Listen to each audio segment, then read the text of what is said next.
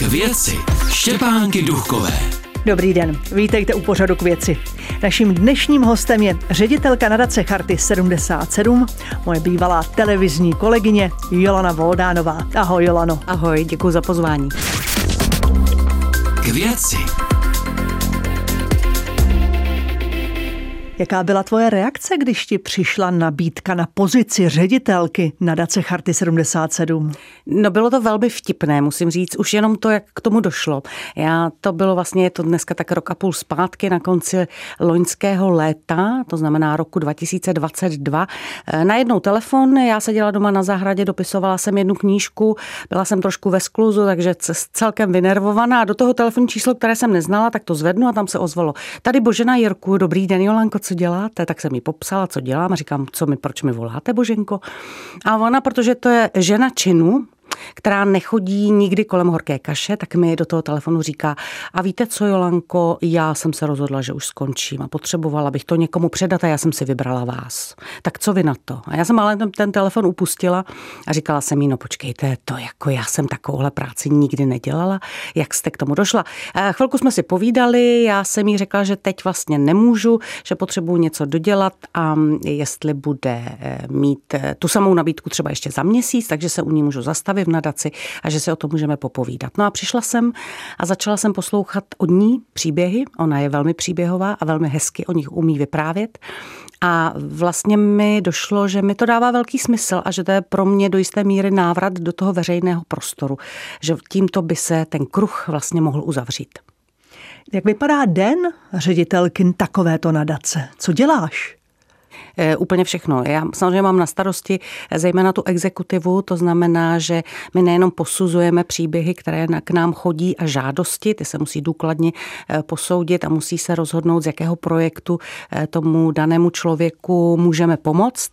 Musíme ovšem zjistit, jestli na tu pomoc u nás má nárok, ačkoliv my to portfolio máme velmi široké, my vlastně pomáháme lidem, kteří mají ve svém životě jakýkoliv handicap.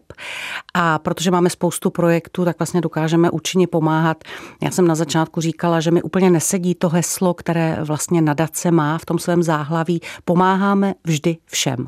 Ale ona to je pravda. Takže pokud ten člověk spadá do, eh, té, do toho portfolia té naší pomoci, tak my to opravdu dokážeme. No a kolem toho je samozřejmě spousta práce eh, a potom je to i spousta příjemných věcí, protože máme řadu projektů, eh, které já vlastně nějakým způsobem zviditelňuji, ať už takhle v rádiu, nebo v televizi, nebo někde jinde. Eh, teď eh, ten prosinec byl velmi nabitý, protože eh, my jsme uzavírali dva úžasné projekty, které máme. Tím jedním byl aukční salon výtvarníků, což je vůbec jeden z nejstarších projektů na Dace, který vlastně teď měl 16. ročník. Je s tím strašná práce, takže my ho pořádáme jenom jednou za dva roky a tam jde o to, že výtvarníci z celé země, renomovaní výtvarníci nám dají svoje díla, oni si je ocení, my se po domluvě s nimi na ně stanovíme nějakou vyvolávací cenu, uspořádáme výstavu a potom v online aukci, kterou s námi dělá galerie Kodl, eh, tak vlastně ty obrazy dražíme.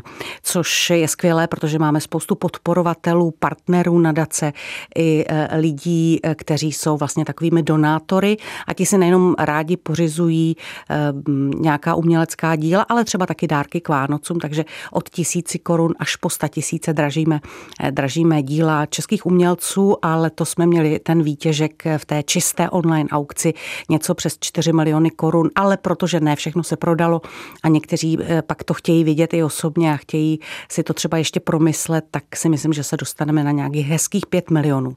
A to je super projekt, protože díky němu my vlastně potom můžeme podporovat handicapované studenty v rámci vlastně takzvaných stipendií. Tvoje předchůdkyně, tedy už zmíněná paní Boženka Jirků, říkala, že nadace je těžká práce. Už si to pocítila? ano, musím mi dát zapravdu, je to těžká práce, eh, protože to nejedete jenom jako na vlně, eh, na vlně nějakého zájmu nebo na vlně pozitivity, což samozřejmě ano, většinou ano, protože tam vidíte tu okamžitou zpětnou vazbu. Eh, když můžete někomu přispět, můžete někomu pomoci a můžete mu pomoci zkvalitnit ten jeho těžký úděl, úděl, tak to je okamžitá radost. Ale samozřejmě, že je tam spoustu práce, je tam spoustu administrativy a my musíme pečovat o všechny projekty, které máme. Máme třeba 14 firemních fondů, to znamená, že se musíme potkávat i s lidmi z různých firm, kteří nás v rámci těchto fondů podporují. Je to vlastně mm, docela náročná komunikační práce. tak jestli jsem se někde něco naučila, což tady bylo v české televizi, tak teď musím říct, že to jako skvělým způsobem zužitku a to mě hrozně těší. Ty jsi prohlásila, když jsi nastoupila, že chceš mimo jiné hledat nové cesty, jak oslovit a motivovat dárce. Jaké to jsou tedy cesty, ty nové? Eh, no těch cest může být celá řada. Eh, já musím říct, že v první řadě chci udržet eh, tu nadaci ve skvělé kondici, v jaké je. Chci udržet všechny ty projekty a že jich máme opravdu požehnaně.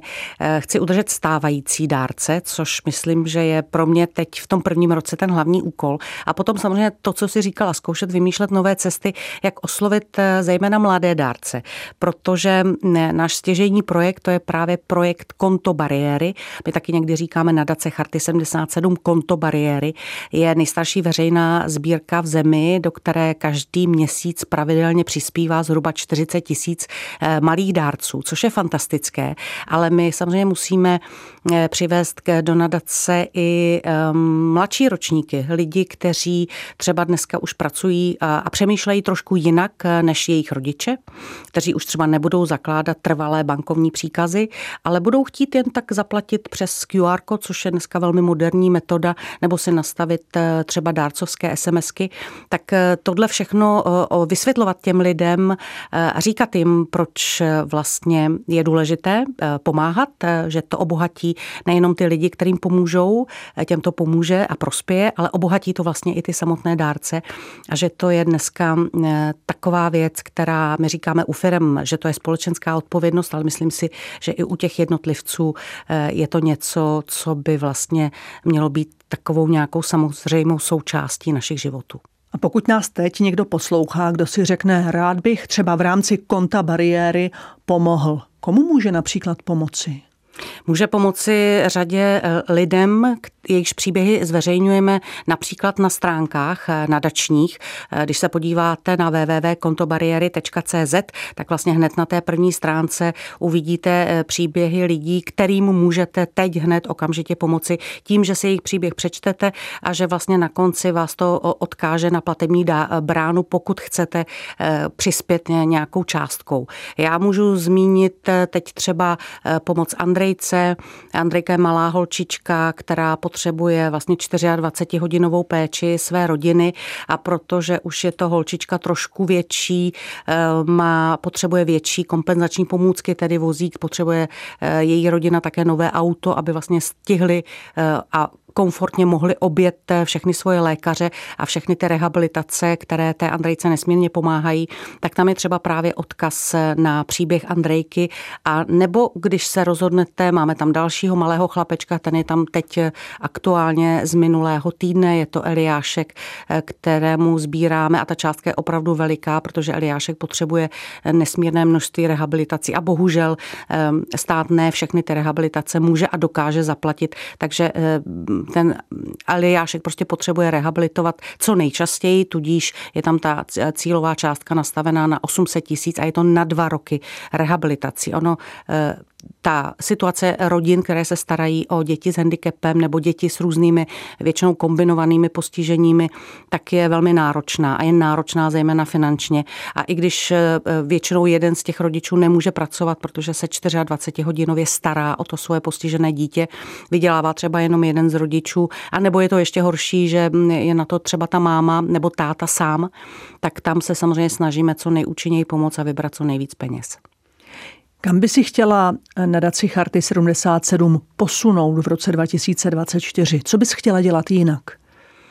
To je ještě, pánko, těžká otázka. Já jsem tam, eh, říkám zleknutí, eh, ale je to už sedm měsíců a já vlastně mým hlavním úkolem ještě pořád i pro ten příští rok bude eh, udržet ve skvělé kondici všechny ty projekty, aby přibývalo dárců, aby žádní neubývali, abychom přesvědčovali dárce i velké společnosti, velké, řekněme, firmy, že má smysl s námi spolupracovat, protože my umíme ty projekty velmi dobře administrovat a umíme známe ty příběhy a umíme ty lidi nasměrovat tam, kde to opravdu dává smysl. A co bude třeba ke konci příštího roku? Já se to úplně neodvažuji teď mm, vlastně o tom mluvit, protože eh, si myslím, že se pořád mám ještě co učit, takže abych tady vykládala nějaké svoje vize, si myslím, že je zatím předčasné a možná by to ode mě bylo i trochu drzé.